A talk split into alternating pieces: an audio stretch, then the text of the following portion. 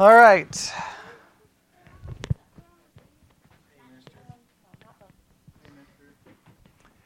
All right, Romans chapter eight, just have that list ready to go. I don't know how much we'll reference it, it just depends. Uh, this Sunday is one of those Sundays where we both, in both situations, we we technically needed to finish the messages, but we didn't, so we just left with very little to, to finish. Now, I always say that, and then by the time I'm done, well, then it's another week, and then we have, a, uh, because every time I think we're, there's only a little bit to finish, it turns into more. But we only have, we, so today is all going to be about finishing everything, and hopefully we can accomplish that. So we've been in Romans chapter eight now for a very long time, right?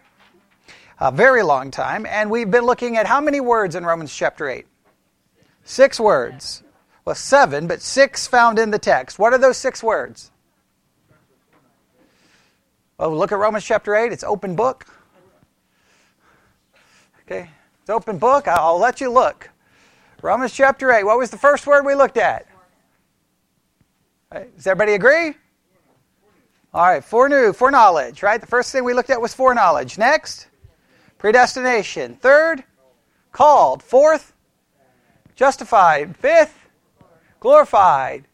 Next, elect or election. Those are the six words. We worked through all of those six words, yes?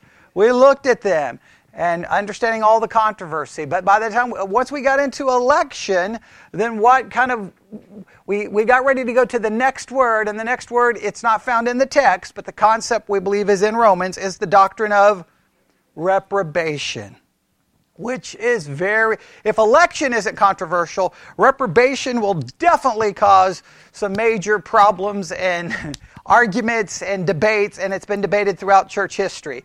Uh, simply put, what is the doctrine of reprobation? Simply put. God's sovereign, sovereign decision before creation to pass over some for salvation. All right? That's simply that, that, to simplify it, all right? Now, I have not put forth any really major argument for or against the doctrine, but to at least let you understand that the doctrine is out there. And basically, what does it basically come down to? Why is someone saved, and why is another person not saved? And you basically have two theories. What are the theories? What are the two theories when it explains why one person is saved and another person is not saved? There's basically only two theories throughout church history that's been presented. Either it's us or it's God, right? Okay, right? In other words, well, you, you were either smarter, you caught on, you realized it, and you figured it out, and you said, I want to be saved, and another person either wasn't as smart, didn't catch on, and decided they weren't saved. In other words, it's either all because of a person's decision or ability to figure something out, or it rests with whom? God. Some people don't like it to be, rest on God because they feel that makes God what? Unloving, mean, cruel, unjust. That's a good word. Uh, they, they don't like that. So they, in a sense, they want to get God off the hook. But if you get God off the hook, then that makes salvation a work of whom? Well, at least that part, we're at, at least we're involved in it, right? In other words, some will say, well, God did his part, but I have to do my part. But if I have to do my part, well, then that makes salvation a part of a work of us, which is problematic, okay? And we've talked about monergism versus synergism and all of that. Okay, so as we get into reprobation, though, we realize that opened up a different door. And what door was that? The order of God's decrees or God's decrees, right? And so we started talking about that.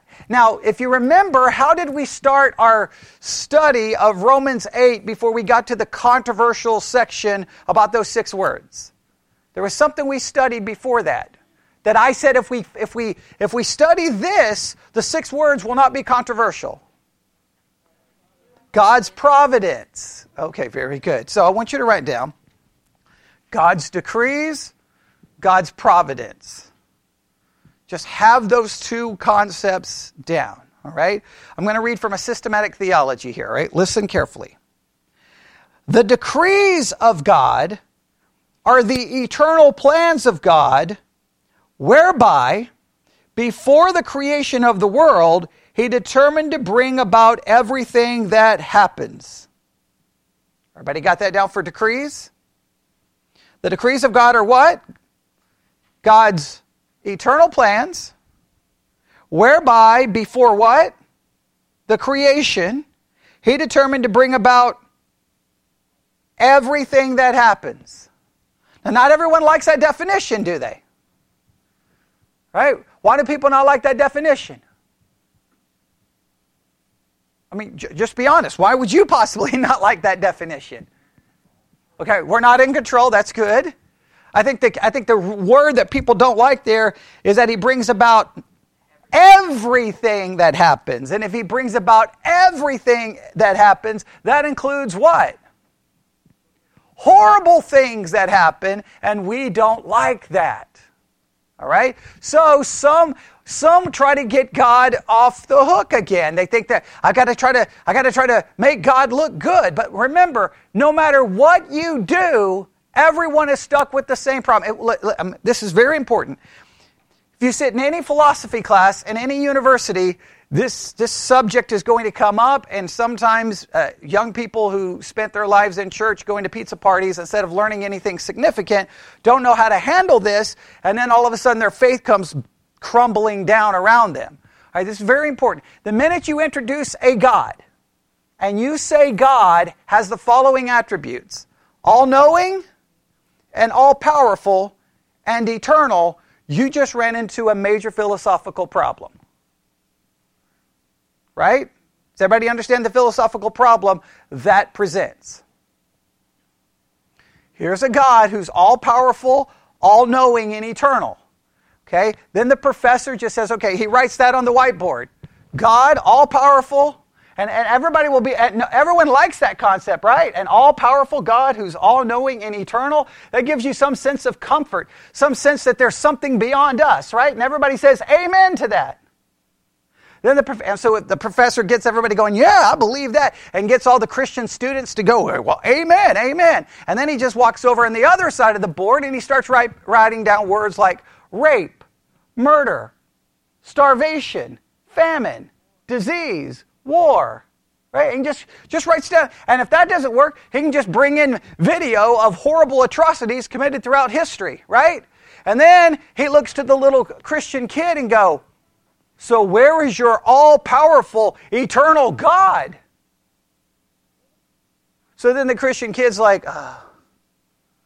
And then decide, well, maybe God doesn't exist, and then goes home to the Christian parent and say, I've got problems. And then the, the parent's like, well, I don't know what to say because we, we sent you to all the pizza parties. How come you're having problems? Okay, why didn't you figure it out? Because these are issues they should have been addressed where?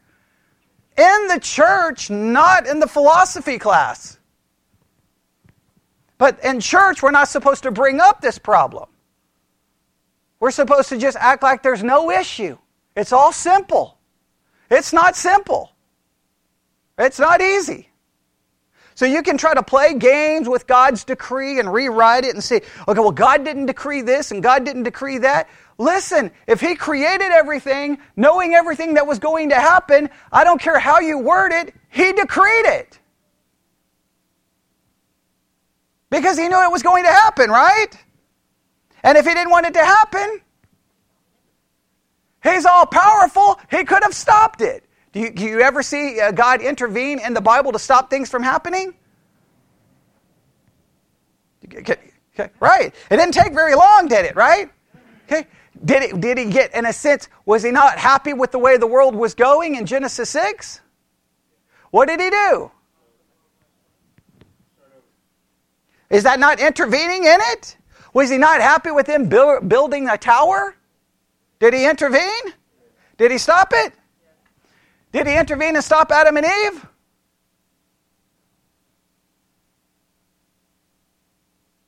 Did He intervene and stop David? Did He stop Solomon from all of his issues? Did He stop Sarai from engaging in physical relations with them? Yeah, He stopped. So isn't it weird how that works? Do you like? Do you does, do you have an easy answer for that? No. So, but the point is, no matter what you do here, everyone gets so upset and they want to argue about using terms like Calvinist or Arminian, and everybody gets upset. Look, everyone has the same problem. So I don't understand why churches divide over this stuff. As long as you believe that there is a God and He's all-powerful and all-knowing, you've got a problem. Because God knew what was going to happen, created it knowing what was going to happen. Yes? Therefore, beyond my ability to understand and beyond your ability to understand, God has a plan for it, and that plan is ultimately for what? His glory. Now, we don't like that. Because we want it to be about what? Our glory. We want it to be about us. And a modern-day Christianity has so made it about us that when it stops being about us, we get discouraged and disillusioned and say, well, Christianity is not for me, because we think everything is supposed to be about us. And you catch on really quick. It's not. I wish it was. But it isn't. And think, if you think about it, even our salvation is ultimately for what purpose? His glory. I like to think it's about me. And this is a problem. So I just want to make sure you understand when we get to these decrees, that, that definition, we can write it down. Like sitting in a church, we can write down that definition and it sounds wonderful and great. And again, we can read it again. The decrees of God are His eternal plans, whereby before what? Creation, He determined to bring about everything that happens. That is easy to write down sitting in a pew. It's very difficult to accept that when you see the problems happening in the world. But that's where theology and reality have to meet. Theological principles are not to be left in some theoretical classroom. They have to be understood in the reality of everyday life. And sometimes that's hard for us to grasp. I wish it was simple, but it's not. All right, so that's the decrees of God. Now listen. Continue, let's continue to listen here. Very important.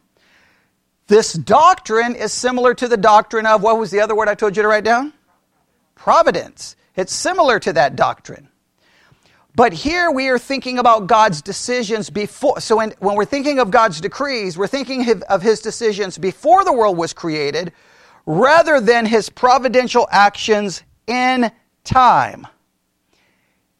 Think of it this way. Providence is the outworking of the eternal decrees. If you think of it that way. Now, I know we could get...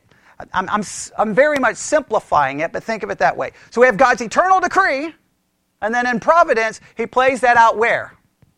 In real time. So providence is the outworking of God's eternal decrees. When are the decrees made? Before creation, in eternity. This is something that Sarah Dantzler pointed out when we were talking about all of the orders of God's decrees, and, and everybody's sitting there making all of these arguments. You said, I think you said something like, well, in reality, it's kind of foolish because all of them are made way far back. So trying to put them in an order is, is but why do why why all the arguments about the order of God's decrees? Why do you think that arose within the church?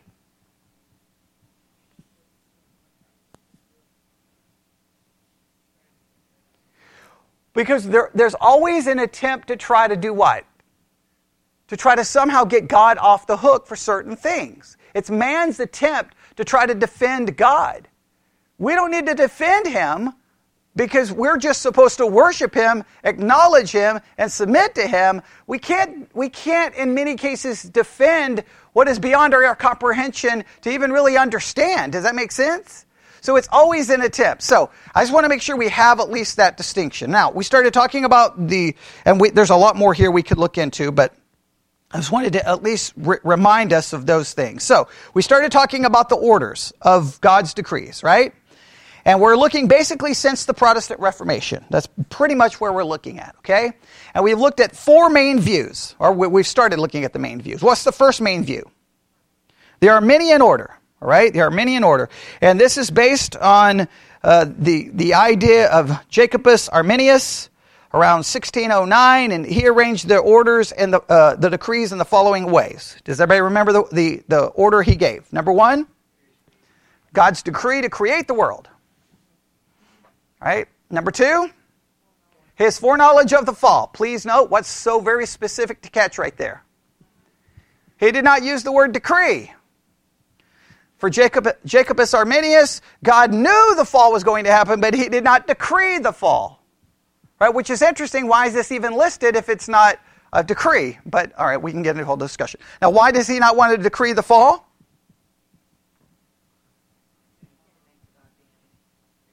I mean, look, if you don't believe, it, you should just try this as a test. Just anyone you know who's a Christian, just ask them, did God decree the fall? You know how many of your friends will say no? A large number of them. Why? Because that that seems to try to uh, make God guilty of what?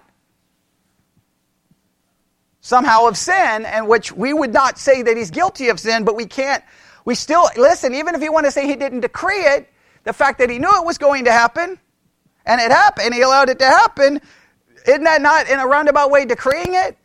But this is just like, a, a to me, a, a foolish attempt to try to get God off the hook. Well, let's go through this again. So in the Arminian order, what's number one? To create. Number two, foreknowledge of the fall. Number three, decree to send the Son as Savior for those who repent, believe, and persevere. All right. Number four, his decree to provide means to enable repentance and faith. Right? Prevenient grace. Remember, we talked about prevenient grace, and a lot of you ever weren't familiar with the term. I don't have time to go back through all of it again. And number six, or number five, foreknowledge of the individuals who will repent and believe. And then number six, decree to save those who believe, do good works, and persevere, and to condemn those who do not. All right, so what's the, probably the most important thing from the Arminian order to remember? Number two and number five are not actual decrees. This simply, according to Jacobus Arminius, is simply him foreknowing something. All right? So according to this, he did not decree, according to the Arminian order, what did, what are the two things he did not decree? The fall, those who will repent and believe. He simply foreknew that. He did not decree it. All right? Does everybody understand that? Anybody repeat that order? I got no problem. I'll go through them one more time just in case. Number one, God's decree to create the world. Number two, God's foreknowledge of the fall. Number three, God's decree to send his Son as Savior for those who repent and believe. Number four, God's decree to provide means to enable repentance. Number five, God's foreknowledge of which individuals will repent. And number six, God's decree to save those who do believe and do good works and persevere and condemn those who do not. All right, now we're not going to go back through all of that. That's the Arminian order. What was the next order? The Amyraldian order. The Amyraldian order.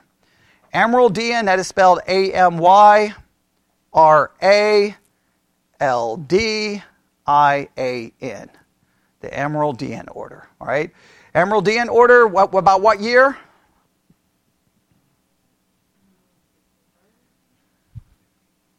It said sixteen hundreds. That's that's a pretty good idea, okay? Since they're, all these are after the Reformation, okay? About sixteen sixty-four, okay? And what was the order of the Amyraldian order, or the Amyraldianism order? All right. Yeah, the, fir- the first one was God's decree to create the world and all men. He decreed the fall. Okay, he, decre- he decreed to redeem all men by the cross work of Christ. Now, what's what's significant about that? All right, now this is very important. I don't want anyone to get confused here, all right? In Amyraldianism, the order of God's decrees supports what they refer to as a hypothetical universalism. What does that mean, a hypothetical universalism?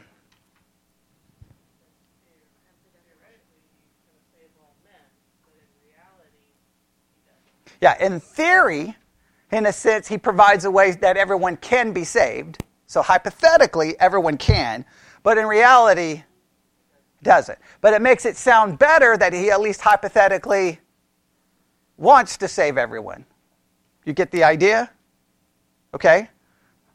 Right, did you have a definition? Uh-huh. Okay. God decreed to save all men head for head on condition that they would believe. However, knowing that fallen men would not believe, God decreed to save his So he, he wanted to save everyone, but he knew they wouldn't. Well, then what? So you have God wanting to do something that he can't seem to accomplish. Do you see where this begins to cause a major problem? God wants to, but he can't do it. Well, if he wants to, wouldn't he be able to do it? Like th- this creates major problems, right? So, yeah, right. Then it calls into question his his power. So the, this, this remember, the Amyraldian or, or was trying to do what? What was the Amyraldian, the whole purpose here?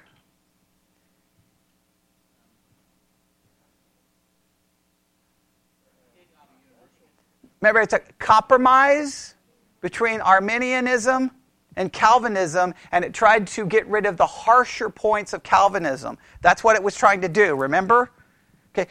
Whenever the church comes along and tries to get rid of the harsher aspects of something, we usually end up destroying the doctrine of God. That's typically what we do. All right, so let's go through these again, all right? The Amyraldian uh, order. Number one, God's decree to create the world and all men. Number two, God's decree that all men would fall. Number three, God's decree to redeem all men by the cross work of Christ. Number four, God's election of some fallen men to salvation and the reprobation of the others. And number five, God's decree to apply Christ's redemptive benefits to the elect.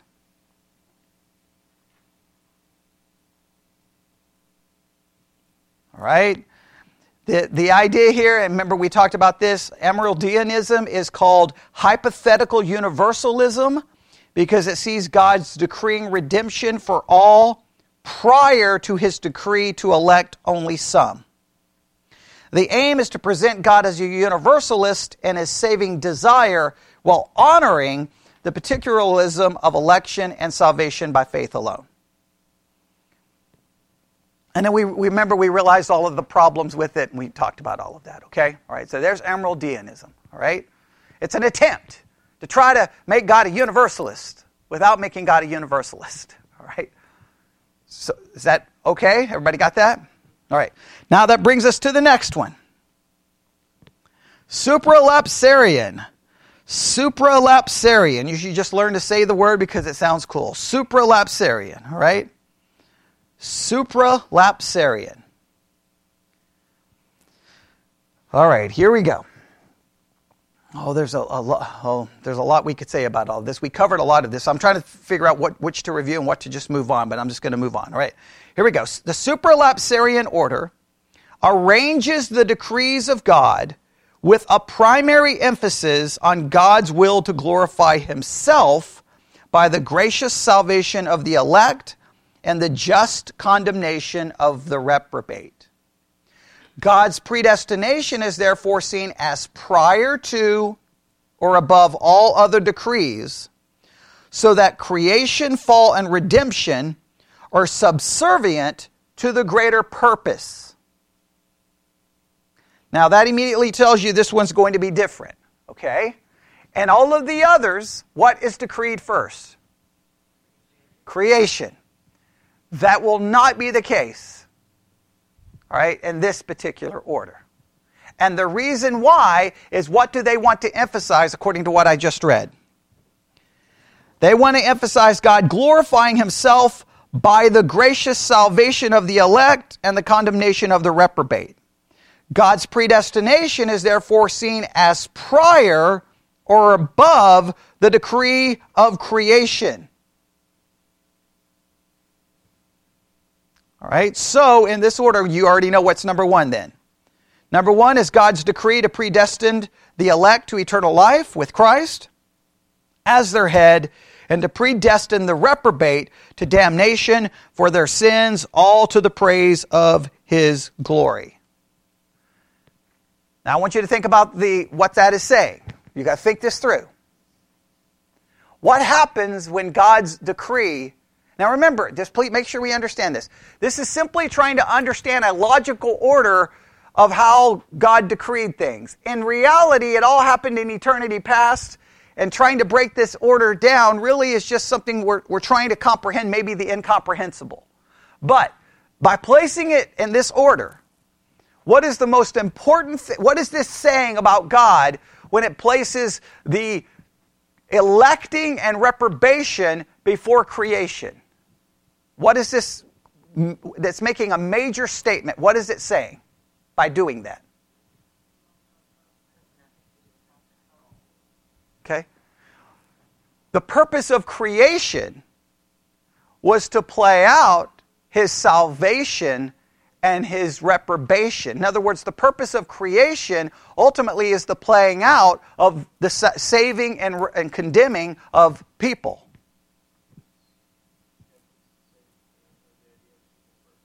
Yeah, it puts the idea of salvation before even creation. Does that make sense?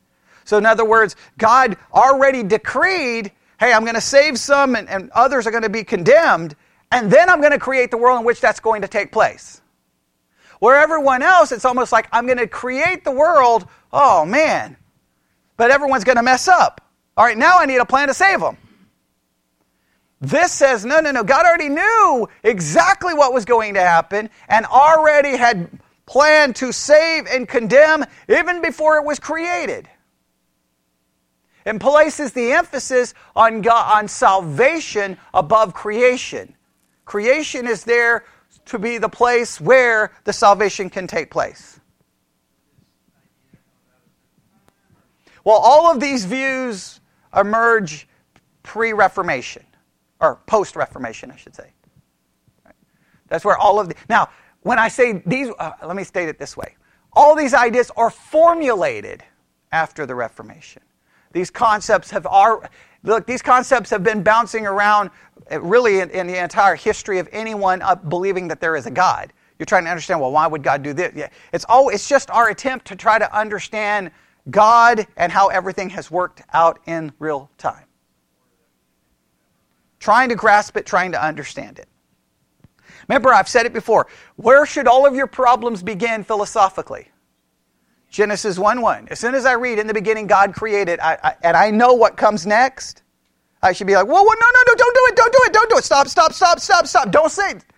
Don't, just immediately, you want to just start screaming at the text, don't do it, because you know everything that's getting ready to happen. Well, because we know everything that's going to happen, and we know God is the one creating, then a basic logical assumption is he also knew what was going to happen. So then the question becomes... why? The fact that people can read Genesis and never stop to ask that question is mind-blowing to me and baffling to me.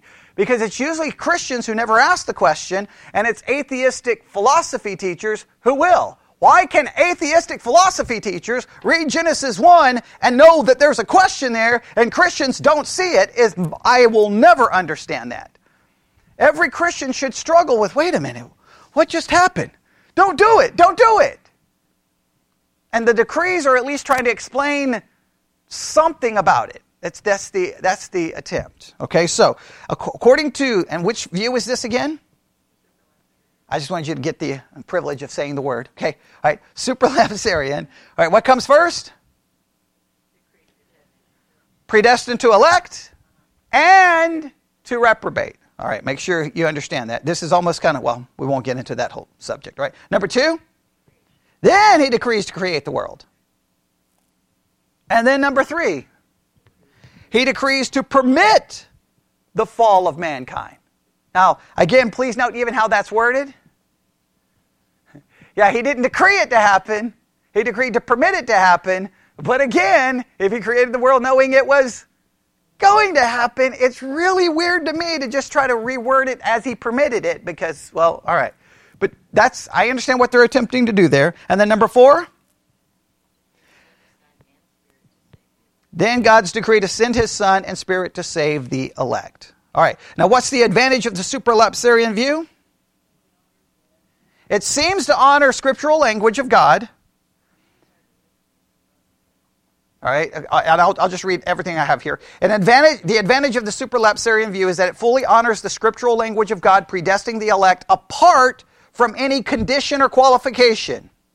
It also provides a unified cause-effect relationship to the decrees of God as a whole, with each item finding its rationale and what precedes it. In particular, God's decree of the fall is explained and the antecedent decree of election and reprobation. Right? And now, what's the uh, what do the critics say of supralapsarianism?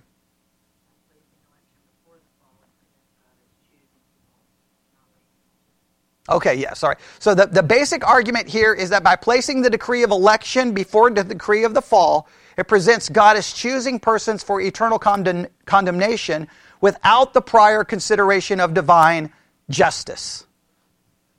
All right, does everybody see why people would get upset? The decree to condemn is before the fall. And they're saying that's not fair. Right? I can understand that argument. But I can also know that I can take my Bible and read, and I know that God loved Jacob, hated Esau before they were born, before they did anything. Now, if God already, and again, this just goes with, if God knows that these people are going to do this, can he not condemn them prior to? Right. Right. I mean, I mean, God, God's making these choices before someone does something, I think is, is I, I still think it supports the scriptural language to some level, all right? Now, we could go through all of the arguments about it and all of the people who've argued about it throughout uh, church history, but we won't go through everything there. All right, now, there's supralapsarianism. Now, we have one more. What's the next one? Infralapsarianism. Infralapsarianism. We have supralapsarianism, now infralapsarianism. Again, just walk around saying the words because you'll look really smart, okay? All right, now, infralapsarianism wants to try to somehow avoid some of those problems, right? So they're going to try to avoid some of these issues, all right? So here's how they order it. You ready? Number one, what do you think the first one is? Yes, back to creation, all right? God's decree to create the world for his glory.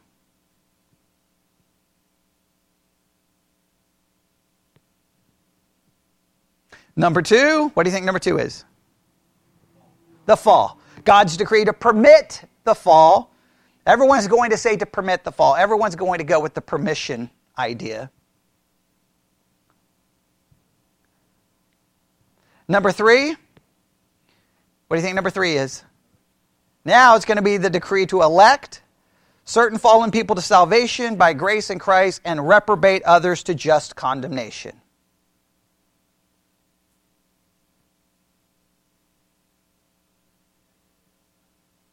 Yes. And then number four, you know what number four is? Decree to send Christ and the Spirit to save the elect.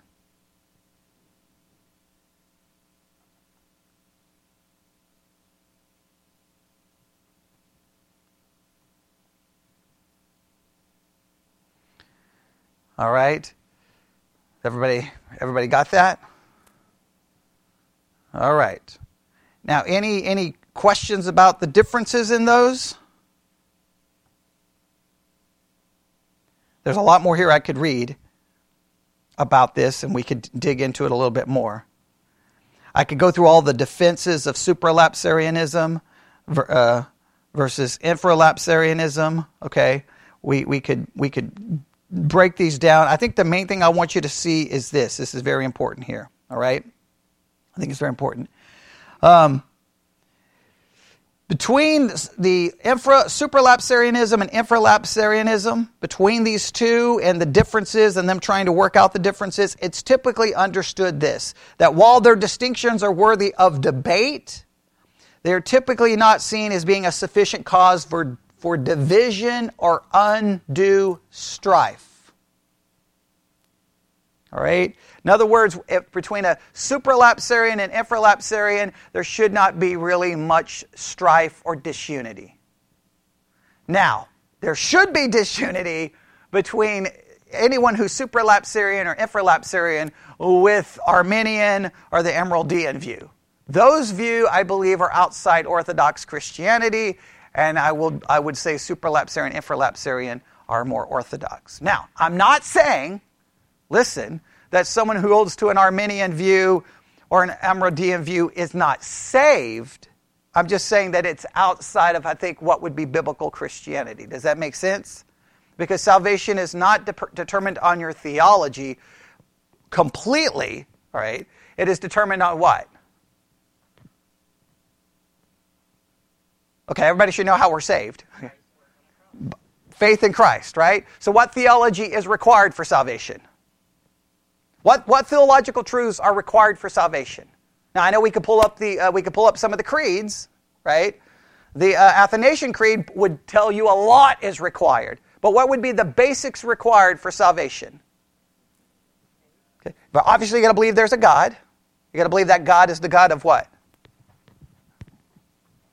The Bible. Can't just be any God, right? What else do you have to believe? Okay, okay, okay. You got to believe in Jesus Christ, the eternal Son of God, who came to die for sinners, right? Got to, obviously, I got to believe that I am a sinner, and I believe that my only hope is what? In Jesus Christ, right? Those are the basics. Now, those are that's all theology.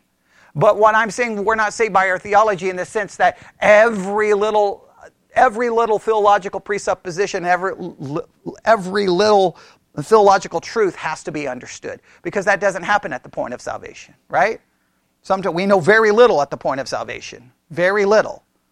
Okay? But there's some, there are some things we have to know. Now, the early church would have argued differently if you pick up the Athanasian Creed. They were like, you got to understand a bunch of stuff in order to be saved. But I think biblically, the basic concept is I got to realize that I'm a sinner and that God has sent his Son and that only in his Son is there salvation, and I am saved by placing my faith in him. And then we would add the word alone, right? Does that make sense? Those are, those, so there is some theological knowledge that is required. When you get into the order of God's decrees, when you get into, you can't go around and say, well, you don't have this right, you don't have this right, you don't have this right, and condemn, condemn, condemn.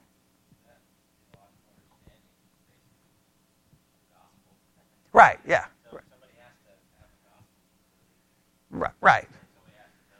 You can, yeah, you can say this. Someone has to have a theological understanding of the gospel, right? Because that uh, that encompasses all of that, right? So at least you have to have that, because if you if you don't have that, then you, it, you like if you have the wrong Jesus, the wrong God, you know, there's there, there's and, and and Paul says that if, if you have the wrong gospel, you're a you, what does he say?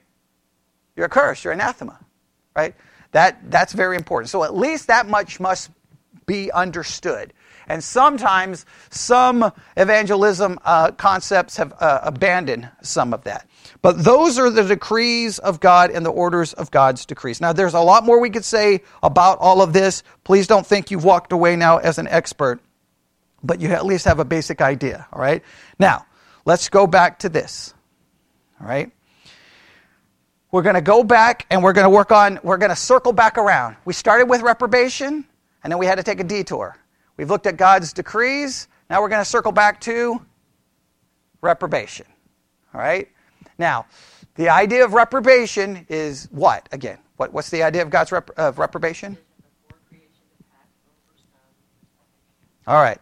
Yes, it's God's decision to pass over some and not to save them. All right? This decision of God in eternity past is called reprobation.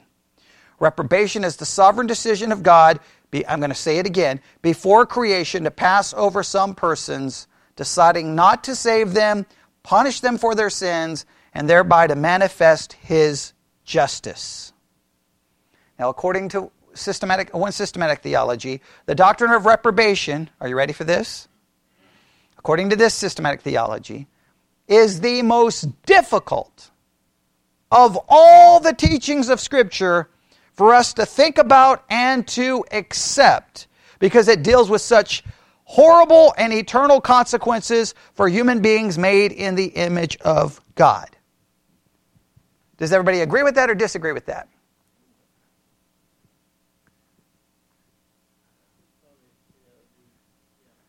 Okay. Do you think I agree or you think I disagree? Do I? I disagree. Right. Why do I disagree? Okay. Just you. Okay. All right. All right. Why? Why do you think I disagree? Yeah. Where? I think the most difficult thing to accept in all the Bible is Genesis one one. I don't know how many times I can say that. Because again, as soon as I read, in the beginning God created, I'm like, no, that doesn't make any sense. If I didn't know anything about the world, right? If I didn't know anything about the world, the only thing I thought about, I, I thought the world was a Disney movie. Everything was wonderful and great, right? Everything was perfect. Then maybe I could read Genesis one one and go, oh, okay. But I know that everything's not great. So that makes no sense to me. Wait a minute, why would God create a world where everything's going to be messed up? And how long has it been since He created the world? At this point, I think you can just give up on the idea, move on. Right? Okay, my problem starts in Genesis one. I, I, why do I want to constantly just bother you with that a concept? Because if you realize the problem starts there, then when you get into these doctrines like election, predestination, reprobation, where everybody loses their mind and, you know, ah! and goes crazy, you can say, why are you going crazy in Romans eight? You should have been going crazy in Genesis one. Why do you not realize that's where the problem started? And an all-knowing, powerful God created a world knowing everything was going to go horribly wrong and did nothing to stop it.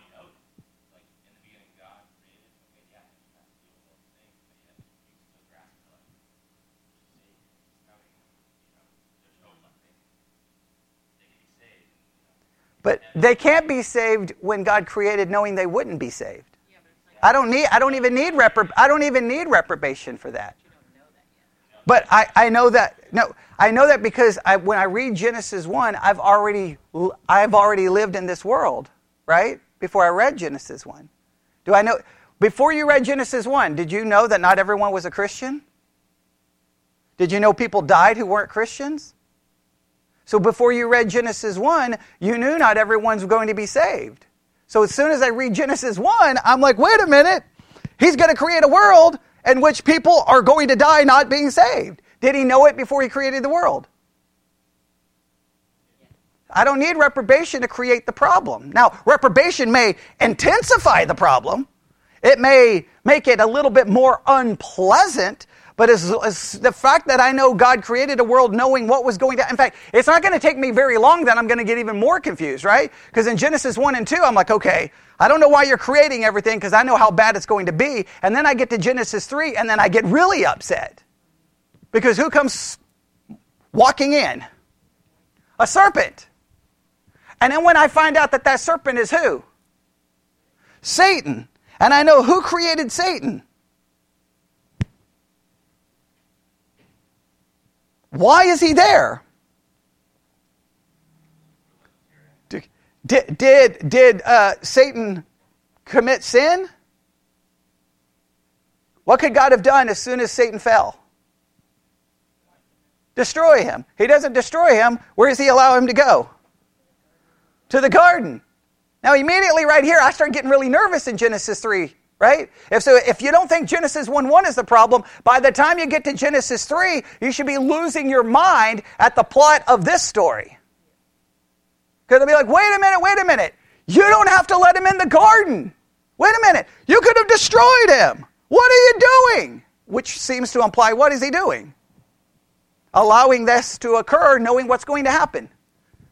That the minute they sin, death sentence is passed upon all of creation. So, I mean, I got a million issues with, I mean, and if that, look, if if reprobation is, before, way before I get to reprobation, I read a book called Job. I got a million problems there. I mean, I'm way, and, and that's way before I even get to Romans. And, and forget that. I've I've got Sodom and Gomorrah. I got Genesis six. I can go on and on. And I got story after story after story after story after story that's going to create all kinds of problems. I think my problem, by the time I get to reprobation, I'm kind of like, eh, okay, I'm good. I mean, what else are you going to throw at me? You know? In fact, to me, reprobation is kind of the logical progression of what starts in Genesis. If you already knew it was going to happen, and you let it all happen anyway, why wouldn't the reprobation of a sinner be a part of the plan? To me, by the time you get there, it's kind of like, eh, I'm pretty good to go. By the time I get to election, I'm I'm pretty much set. It's just some weird thing that people get through Genesis without...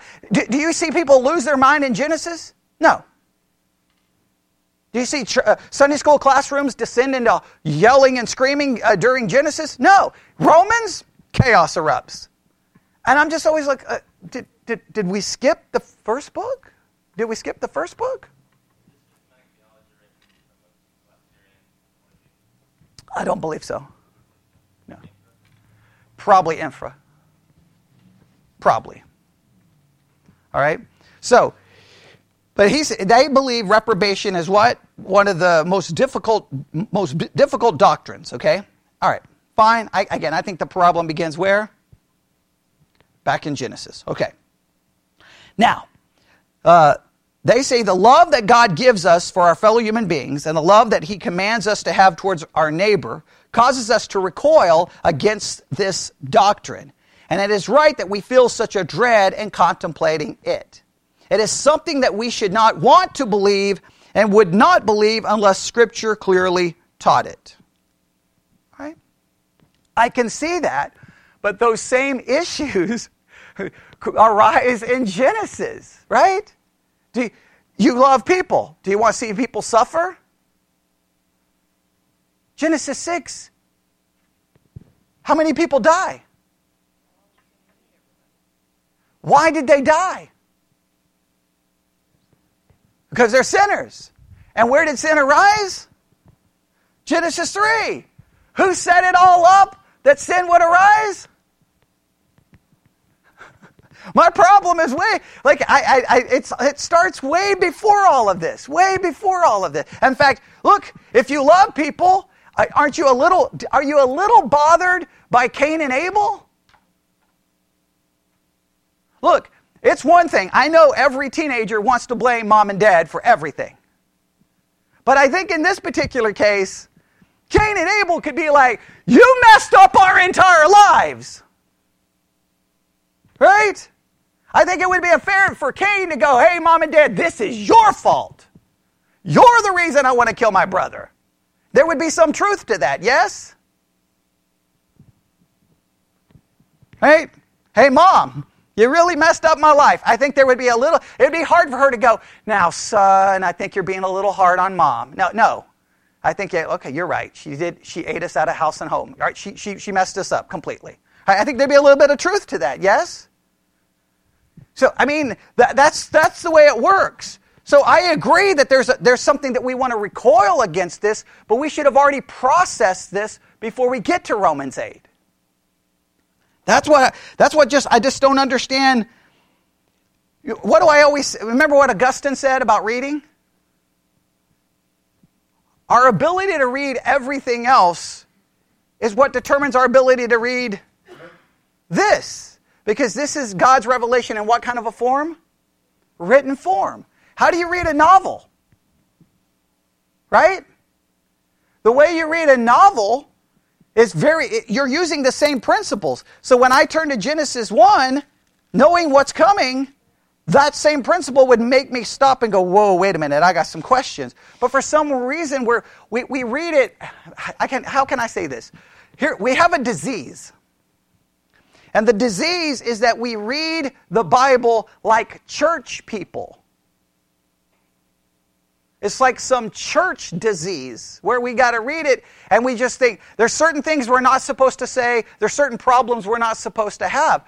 No, we're supposed to read it like a person who reads a book and knows how to interpret a book, right? Well, I'm I'm going to have some interpretive problems all the way back in Genesis. So I just I I, I just kind of get tired of Everyone acting like the problem begins here because it really starts earlier, all right? Now, I do agree with him this. Now, this is very important. And this is a very important principle. No matter how difficult something is when we when we see it in Scripture, no matter how much we dislike it, no matter how much we hate it, no matter how much it bothers us, our job is to accept it if that is what is actually being taught. We are not to go to Scripture to make it say what we want it to say. Because is there things in Scripture you don't like? Are there things that I don't like? I mean, I, let's just be honest. Are there things in the Scripture that condemns you? If you don't know some, we'll talk after and I can find some that will help you out. There's plenty that condemn me. Our job is to accept it, not to change it. Not to change it. All right? So I, I, I do agree with that. All right? But are there Scripture passages, this is the question asked, that speak of such a decision by God? Certainly there are some. Jude speaks of some persons who long ago were designated for what? See if you can find it. Look in Jude. Okay? Yeah, everybody go to the book of Jude. Does everybody know what scripture that's being referred to here? I hate when the systematic theologies don't give you the actual scripture reference. But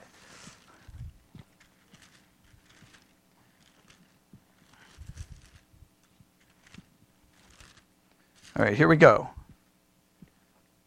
All right, I'm going to go to verse three for context. Beloved, when I gave diligence to write unto you of the common salvation, it was needful for me to write unto you and exhort you that you would earnestly contend for the faith that was once delivered unto the saints. For there are certain men, crept in unawares, who were before of old ordained to this condemnation.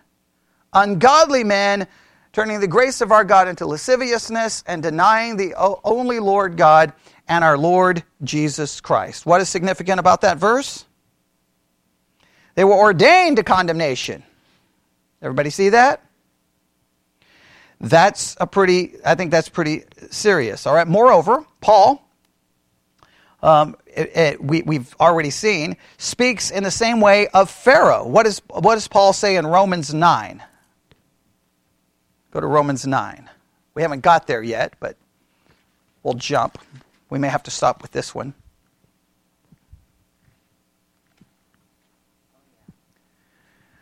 All right, we'll go back to verse fourteen for context, right?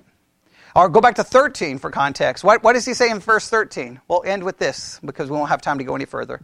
As it is written, Jacob I have loved, Esau I have hated. As soon as you read that, what do you say? That's not fair! That's not right. And you know what? That's okay to say that.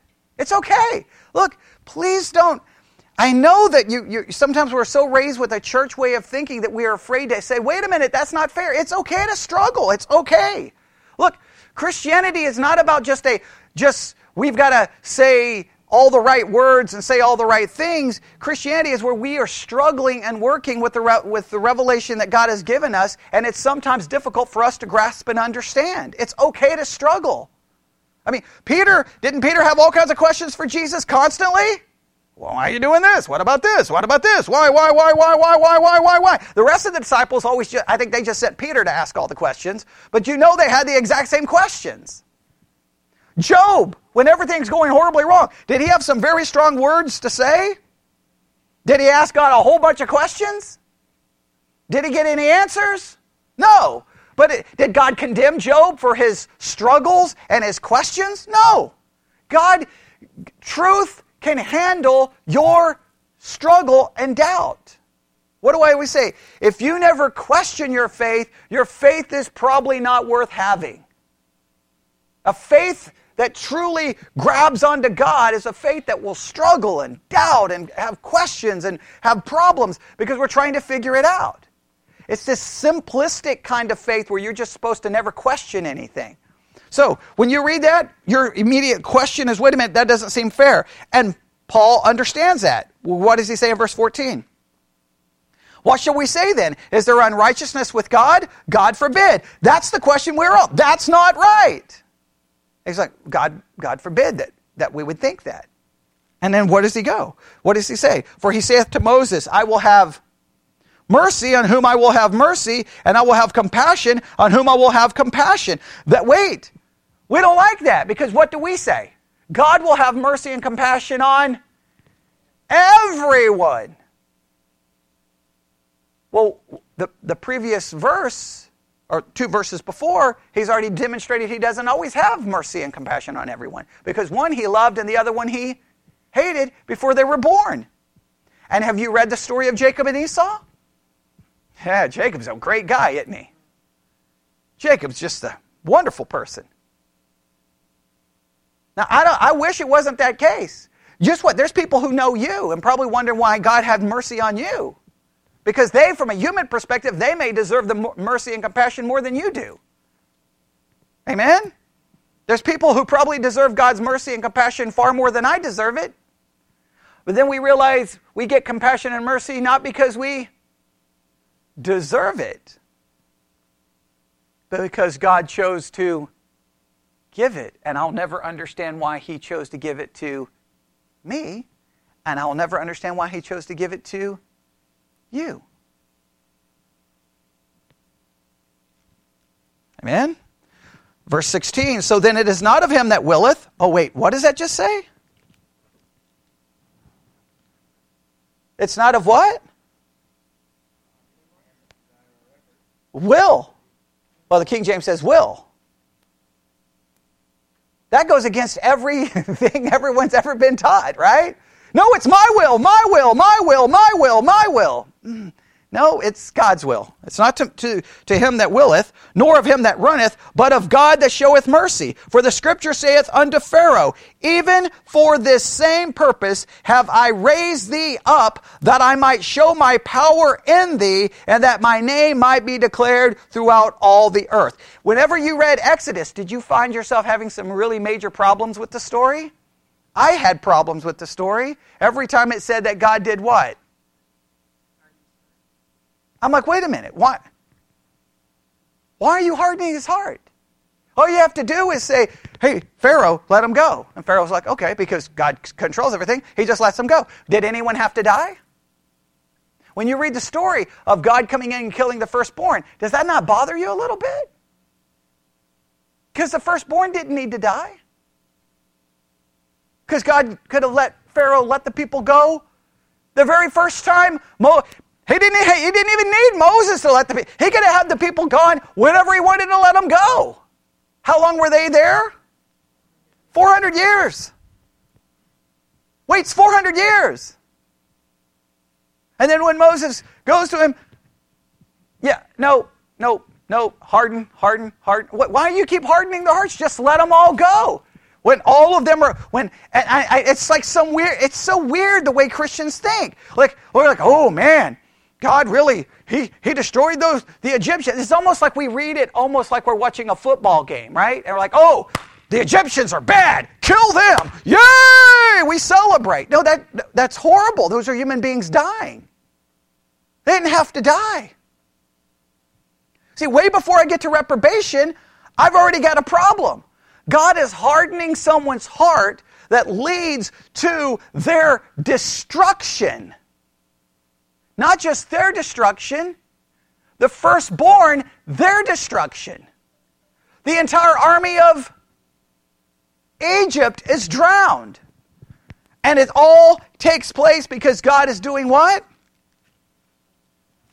Hardening their heart. Yes? For the scripture saith, I, I know we're, we're running out of time. Pharaoh, even for the same purpose, have I raised thee up, that I might show my power in thee, and that my name might be declared throughout all the earth. Therefore hath he mercy on whom he will have mercy, and whom he will, he does what? Hardeneth. Thou wilt say then unto me, why doth he yet find fault?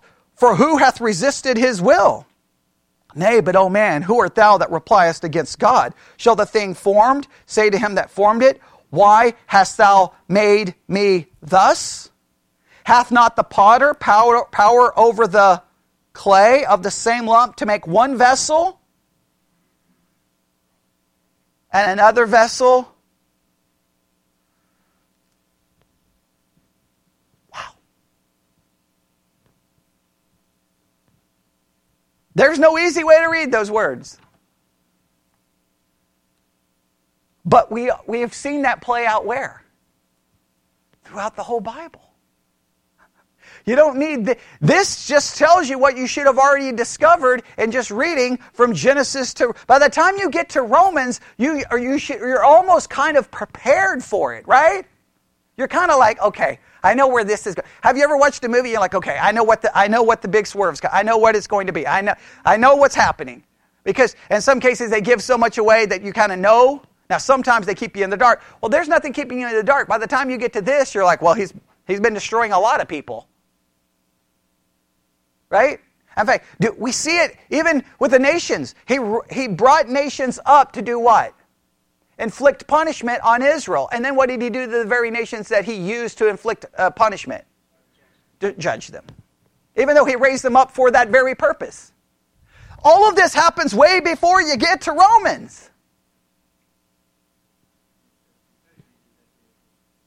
Right. Even though I raised you up to do it, because you did it, we're going to judge. Just like he used Judas, yet judged Judas. It's just, that's the way it works. It's not easy. It's not an easy concept, but it is there. So I want you to see the re- reprobation starts showing up. Where does it show up clearly?